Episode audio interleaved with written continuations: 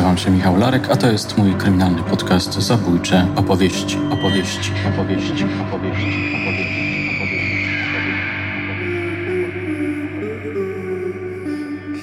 Kilka szybkich pytań do eksperta. Sebastian Butny, reżyser, scenarzysta.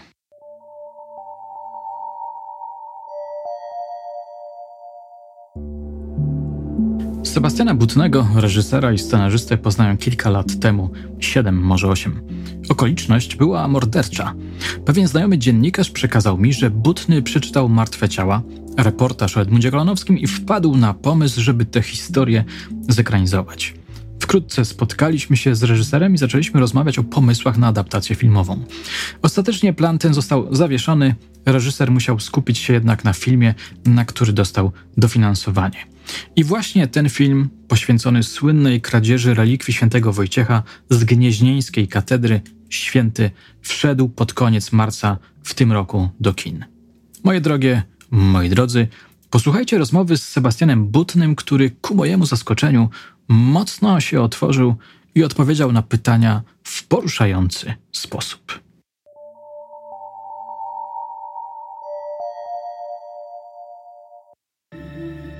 Jak to się stało, że zostałeś reżyserem filmowym?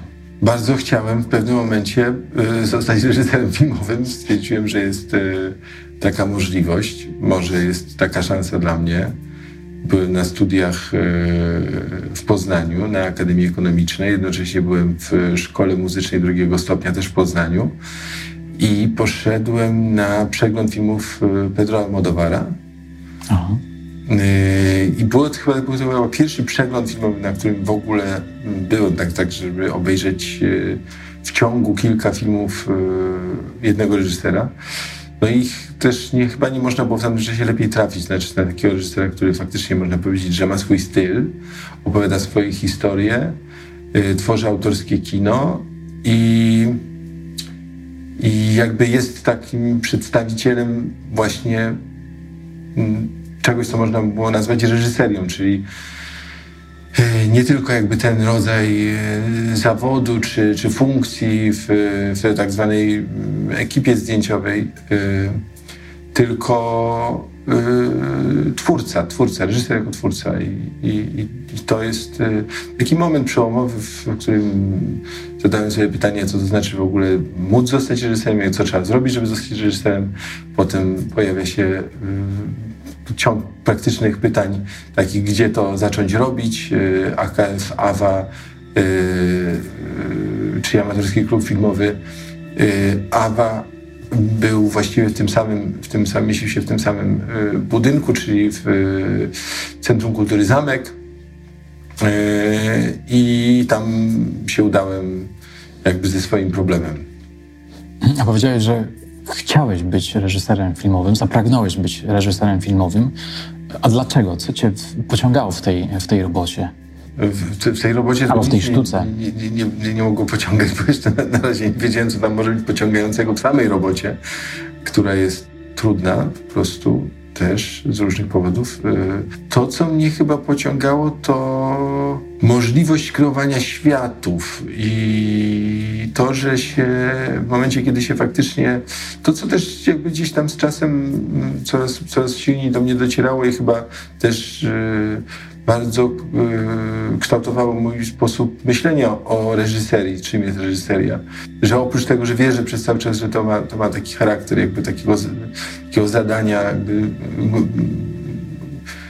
grupowego, to znaczy tworzenie przede wszystkim zespołu, y, tworzenie jakiejś takiej wspólnoty wyobraźni y, i, i, i jakby pewien rodzaj takiego niezwykłego, jakby to powiedzieć, y, procesu, który właściwie trochę jest intuicyjny, trochę może jest intelektualny, ale w każdym razie sprowadza się do tego, żeby stworzyć okoliczności, w których się zbiera kilka właściwych osób, z właściwą wrażliwością dla właściwego, dla danego scenariusza i które mają za zadanie y, wspólnie stworzyć świat. Świat, który najlepiej jest równie wiarygodny jak y, świat realny, nie będąc jednocześnie światem realnym i, i dając y, widzowi szansę na to, żeby poczuł się w tym świecie w pewnej alternatywie realności, a jednocześnie że miał poczucie realności.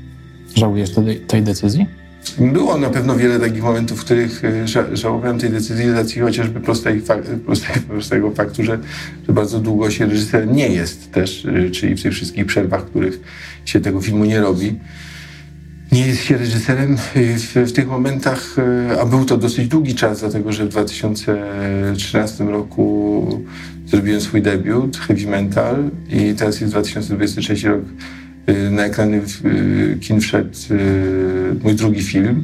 Oczywiście w międzyczasie wykonywałem też pracę jako reżyser, ale to są te filmy fabularne, które marzę robić, więc, więc na razie jest, są tu bardzo długie okresy, kiedy się tym reżyserem nie jest i wtedy można pożałować, że się takiej decyzji, tym bardziej, że jest bardzo dużo trudnych sytuacji, w których się już ma tego naprawdę serdecznie dość. Serdecznie dość chodzenia za pieniędzmi, serdecznie dość pisania kolejnej wersji scenariusza. Być może, co prawda to nie jest jakby reżyseria, no ale w każdym razie w moim przypadku tak to się złożyło. Właściwie można powiedzieć, że ten zakres jakby wchodzi cała, jakby cała, cała procedura jakby chodzenia za, za, za, za projektem, można powiedzieć, reżyserii w ramach filmu autorskiego. Mógłbym mieć momentami dosyć, a z kolei w, w, w ramach jakby pewnego zadania, które dostał, dostałbym jako, jako reżyser yy, wobec obcego scenariusza, yy, to raz, że nie miałem takiej propozycji, a dwa, że być może to jest, to jest wtedy łatwiej, łatwiej to przeżyć. W każdym razie pamiętam, że na egzaminach do szkoły filmowej za, za, za, za tak się jakoś złożyło, że, że, że, że zagadał mnie Piotr Szulkin, Y, który dla mnie w, wtedy na pewno był już taką postacią właśnie mm, autora, mm, prawdziwego autora w kinie polskim, y, jedną z kilku i autor świetnych filmów, takich, które naprawdę podziwiałem, za stworzenie właśnie między innymi świata, światów swoich filmach. Y, zapytał mnie, kto jest dla mnie dobrym, kto jest dla mnie reżyserem. No i ja szczerze zupełnie mogłem odpowiedzieć pan. Natomiast on powiedział, nie, ale ja nie jestem reżyserem. Reżyserem się jest tylko wtedy, kiedy się robi film. Yy, a już filmów nie robię od dłuższego czasu. No więc potem tak się złożyło, że została, łazi za mną ta odpowiedź. No jest frapująca ta odpowiedź. Najciekawsze wspomnienie zawodowe?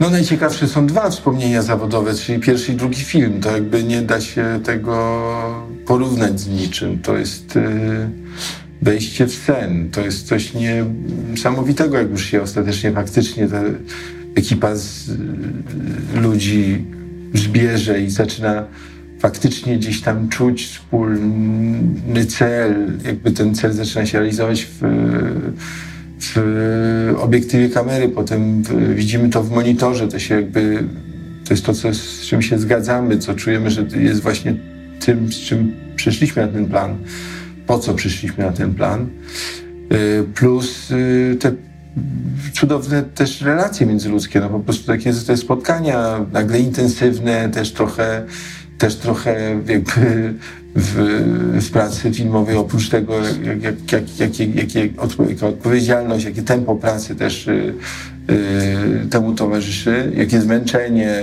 y, intensywność, no to też są jeszcze okazje do tego, żeby po prostu usiąść, napić się wina, y, y, gadać o wielu różnych rzeczach, spędzić ze sobą mnóstwo czasu i też y, się zaprzyjaźnić tak nagle, bez względu na to, czy to takie przyjaźnie, które, które są takimi yy,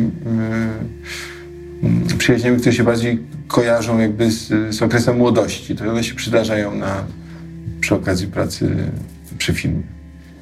Najgorsze momenty w karierze? Nie wiem, czy słowo kariera w ogóle pasuje do mnie, ale y, to chyba jest najgorszy moment. Y, jeszcze nie ma kariery. Y, nie mam takiego poczucia. Nie wiem, czy to. Y, ja, ja rozumiem też to słowo bardzo y, pozytywnie, to znaczy, że to jest y, ciąg zdarzeń, które, które mają charakter sprawczy. No, po prostu, kiedy się rzeczy dzieją.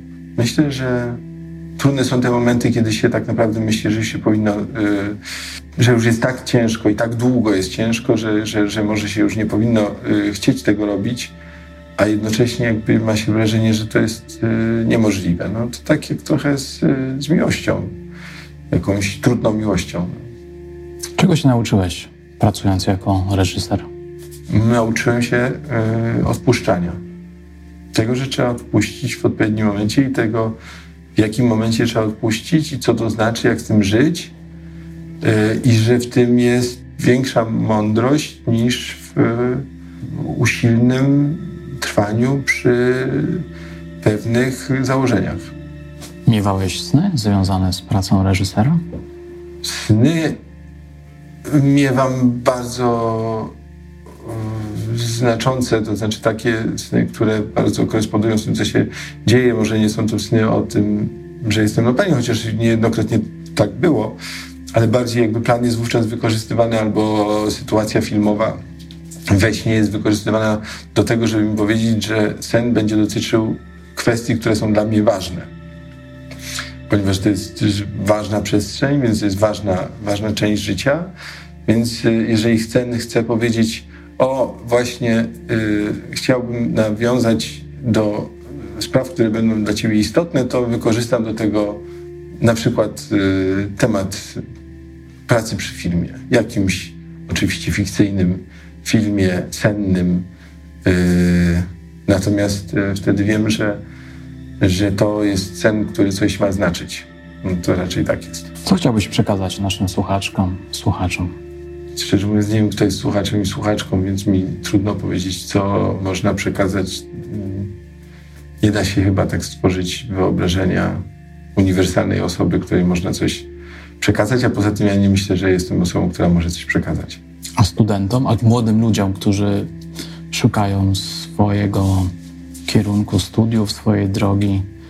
Mm, no i chętnie by posłuchali, jak to jest stawać się reżyserem, walczyć o to, żeby być reżyserem. Wiem, czego mogę życzyć wszystkim, bez względu na to, czy chodzi o reżyserię, czy nie, ale yy, życzę tego, żeby wiedzieć, czego w danym momencie naprawdę chcę, to znaczy, co ja chcę zrobić i nie uchylać się Y, wobec tego, że na przykład y, mogę postawić wszystko na tą jedną kartę.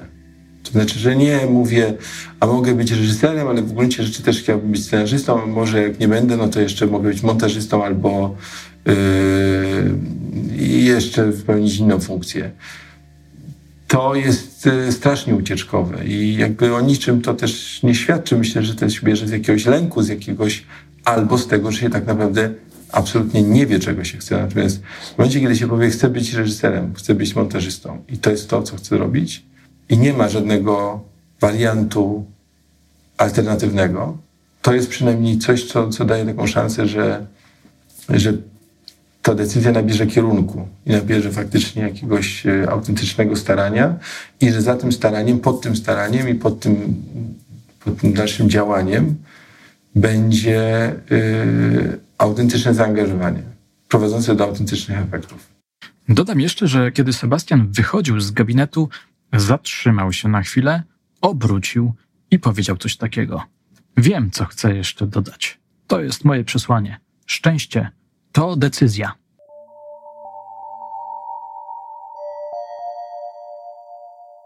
Zapewne nie wszyscy słuchali podcastu poświęconego gnieźnieńskiej sprawie pod tytułem Wielki Skok Braciem, dlatego na zachętę na zaostrzenie apetytu zaprezentuję Wam jego fragment. Narratorem jest znakomity Jerzy Jakubowski.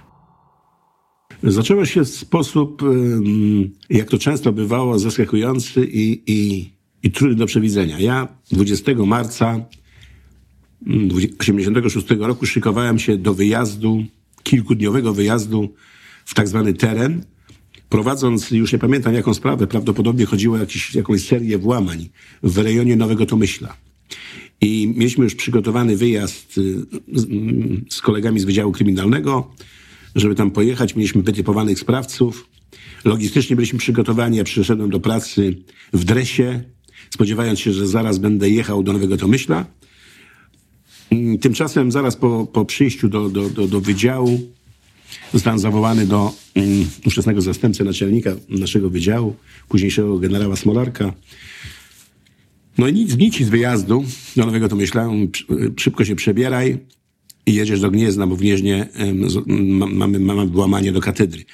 Nie było jeszcze szczegółów. Nie, nie, nie było informacji, co konkretnie zginęło. Była tylko informacja, że mm, mało, miało miejsce włamanie do katedry w Gnieźnie. No i w związku z tym, w związku z tym zmiana, zmiana e, garderoby, e, inny samochód, inny kierunek. Pojechaliśmy e, dosyć sporą ekipą, kilka samochodów mm, do Gniezna. Okazało się, że miała miejsce kradzież, kradzież, dewastacja, można powiedzieć, że kradzież figury świętego Wojciecha, która stanowiła część sarkofagu świętego Wojciecha, która, która była umieszczona nad ołtarzem w nawie głównej katedry gnieźnieńskiej. No poruszenie ogromne, bo to mm, szczególnie dla środowiska mm, kościelnego była mm, tragiczna sytuacja, tragiczna wiadomość. Y, przedmiot kultu religijnego od lat kradziony, zbezczeszczony, zniszczony. Na, o tym wskazywały ślady działania sprawców. No i krótko mówiąc, trzeba było na, na początek podzielić rolę. Kierującym działaniami był mm, właśnie zastępca naczelnika, ówczesny major Zenon Smolarek, mm, który przejął kierowanie grupą. Podzieliliśmy, podzielił zadania. Część mm, kolegów zajęła się oględzinami katedry, a więc byli, to mm, policjanci z pionu mojego wydziału i eksperci kryminalistyki, których było kilku, którzy zbierali ślady, każdy ze swojej specjalności. Ja natomiast miałem zadanie przesłuchać, pamiętam, jeśli chodzi o ten pierwszy dzień, który był takim dniem rozpoznania, to znaczy mm, zorientowania się, z czym mamy do czynienia. Przesłuchi- mam, zostałem wyznaczony do przesłuchania księdza proboszcza, yy, ówczesnego księdza proboszcza tej parafii archikatedralnej w Wieźnie, księdza Zenona Willi. Chodziło o uzyskanie danych dotyczących tego sarkofagu. Żeby, żeby uzyskać mm, jednoznaczne dane dotyczące tego, co zginęło. Krótko mówiąc, było to o tyle istotne, że um, informacje, które, które z tego przesłuchania miałem uzyskać, miały posłużyć do ewentualnego typowania sprawców, a może nawet bardziej nie tyle sprawców, co osób, które były zainteresowane w przejęciu e, pewnych elementów sarkofagu świętego Wojciecha, a więc pewnych kolekcjonerów, ludzi, którzy zajmowali się kradzieżami dzieł sztuki i tak dalej, i tak dalej. No i druga, drugi element tego przesłuchania to była kwestia logistyki, a więc jak katedra była zabezpieczona, kto miał dostęp, kiedy była zamykana, kto otwierał tą katedrę, kiedy, kto zauważył kradzież. A więc takie okoliczności związane mm, z, z udokumentowaniem okoliczności kradzieży. No i ten pierwszy dzień tak, tak przebiegł. Oględziny w, mm, w katedrze trwały e, bez przerwy, znaczy nie chcę tutaj, nie chcę tutaj udawać. Przerwy oczywiście mm, musiały być, ale były to przerwy krótkotrwałe. Zmieniały się ekipy prowadzące. Trwały 48 godzin. Ogr ogrom pracy przy oględzinach tak wielkiego obiektu jest y, no, rzeczywiście znaczny, a tutaj nie można było sobie pozwolić na żaden błąd. Prawda? Każde jakieś, każda jakaś niedoróbka mogła skutkować, że nie, nie utrwalimy śladu, który mógłby być niezwykle istotny przy typowaniu sprawców. Może najpierw sposób dostania się sprawców do katedry. Weszli oni przez, mm, przez okno od północnej strony katedry. Tam na tych oknach były kraty, kraty zostały wyłamane, o, u, ugięte. Przez kraty sprawcy dostali się na okno, na parabet okna, więc przeszli przez kratę y, y, bliżej okna, y, wybili szybę, otworzyli okno, dostali się do środka, do nawy, bo, do jednej z naw bocznych. O tyle mieli sprzyjające warunki. Tam był prowadzony szeroki remont. I również od wewnętrznej strony tej nawie bocznej stało, ruszto, stało rusztowanie. Więc po prostu wykorzystali to rusztowanie do zejścia na dół, na ołtarz, z ołtarza na podłogę i dostali się tą, tą drogą do nawy głównej. Czynności oględzinowe były ułatwione dlatego, że w związku z prowadzonym remontem wszędzie był spory, spory kurz. naturalny oczywiście. No, pra są prowadzone pra prace murarskie mm, i tak dalej, i tak dalej, no to uzasadnione jest to, że na ołtarzu, na podłodze, na ścianach wszędzie był kurz. W związku z tym ujawniono piękne ślady butów. Właściwie można było w tym kurzu przeprowadzić prawie że ścieżkę dojścia sprawców do, mm, do ołtarza i, i odejścia e, od ołtarza. Ujawniono sporo śladów. Co stwierdzono? Nie było pełnoplastycznej figury świętego Wojciecha. Ta figura została oderwana od skrzyni, na którym, na, na, na którym ona była usad, u, usadowiona. Wszystkie elementy ozdobne. Ten cały sarkofag był, jakby powiedzieć, wykonany ze srebra, obity również blachą srebrną. W tej, tym, tym sarkofagu miały znajdować się, czy znajdowały się relikwie świętego Wojciecha, I na zewnątrz były elementy ozdobne, a więc orł, orły, anioły, które ozdabiały te elementy na zewnątrz trumny. To wszystko zostało oderwane. Nie ulegało wątpliwości, że sprawcy musieli posługiwać się sprzętem, choćby, choćby łomem, prawda? czy też elementami mm, typu piła czy brzeszczot do do mm, odcięcia fragmentów mocujących mm, od wewnątrz tej, tego relikwiarza, tego sarkofagu, tą figurę świętego Wojciecha. W nawie bocznej, w krypcie, która była otwarta, również tam prowadzono prace remontowe, znaleziono torbę, w której mm, zostały porzucone przez sprawców znaleziony sprzęt, który sprawcy zostawili. A więc brzeszczoty, już nie pamiętam, co tam jeszcze było, w każdym razie na tych brzeszczotach później ujawniono ślady linii papilarnych, które też fantastycznie poskutkowały y, w identyfikacji sprawców. Po tych pierwszych czynnościach trzeba było coś założyć, jakąś wersję, co się stało, kto to mógł zrobić. Prowadzony był remont w katedrze, a więc były tam ekipy ślusarzy, spawaczy, typowych budowlańców. Tym ludziom na początku bardzo dokładnie się żeśmy przyglądali, przesłuchiwaliśmy ich. No i oczywiście środowisko, mm, mm, środowisko kryminogenne, tak się to nazywało, tak w języku, języku może takim bardzo sztywno-policyjnym. Krótko mówiąc, ludzi, którzy byli związani ze środowiskiem przestępczym, milicjanci, bo dzieje się to w 1986 roku, a więc funkcjonowała wtedy jeszcze milicja.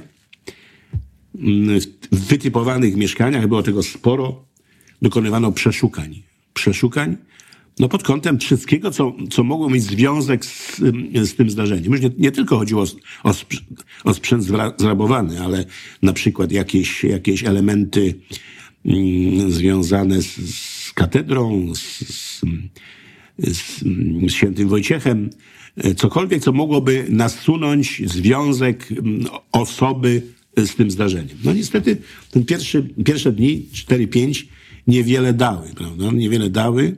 Informacje oczywiście y, y, koledzy z Wydziału Kryminalnego, który, którzy jednocześnie w środowisku przestępczym prowadzili rozpoznanie, przy, przynosili ciekawe informacje, żebyśmy się codziennie wieczorem spotykali na odprawach i żeby się wymieniali informacjami. To, co wynikało z przesłuchań, i to, co wynikało z ich spotkań operacyjnych w środowisku przestępczym, krótko mówiąc, spotkań z, in, z informatorami policji, było przedmiotem analiz, oceny itd., tak itd. Tak Informacje były różne, ale niestety nie było tej przełomowej, takiej, która skutkowała, mm, skutkowała sukcesem. Myślę, że mniej więcej po tygodniu, myślę, że krócej nawet niż, niż po tygodniu, po pięciu, sześciu dniach nastąpił zaskakujący przełom w sprawie,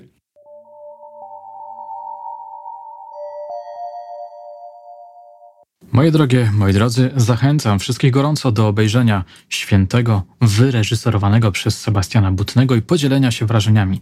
Niestety promocja filmu była, delikatnie mówiąc, bardzo średniej jakości, więc film przeszedł opłotkami, a szkoda. Przypominam, że na kanale znajdziecie rozmowę z Jakubowskim, który opowiadał o swojej współpracy z Butnym. Informuję ponadto, że już niebawem wypuszczę rozmowę z tymi dwoma dżentelmenami. Myślę, że wyszła nam bardzo frapująca audycja o PRL-u, milicji, filmie świętym, pracy reżysera, scenarzysty, świętym Wojciechu, bardzo ciekawej postaci historycznej, kreacjach aktorskich i wielu innych sprawach. Na dzisiaj to wszystko. Do usłyszenia już niebawem.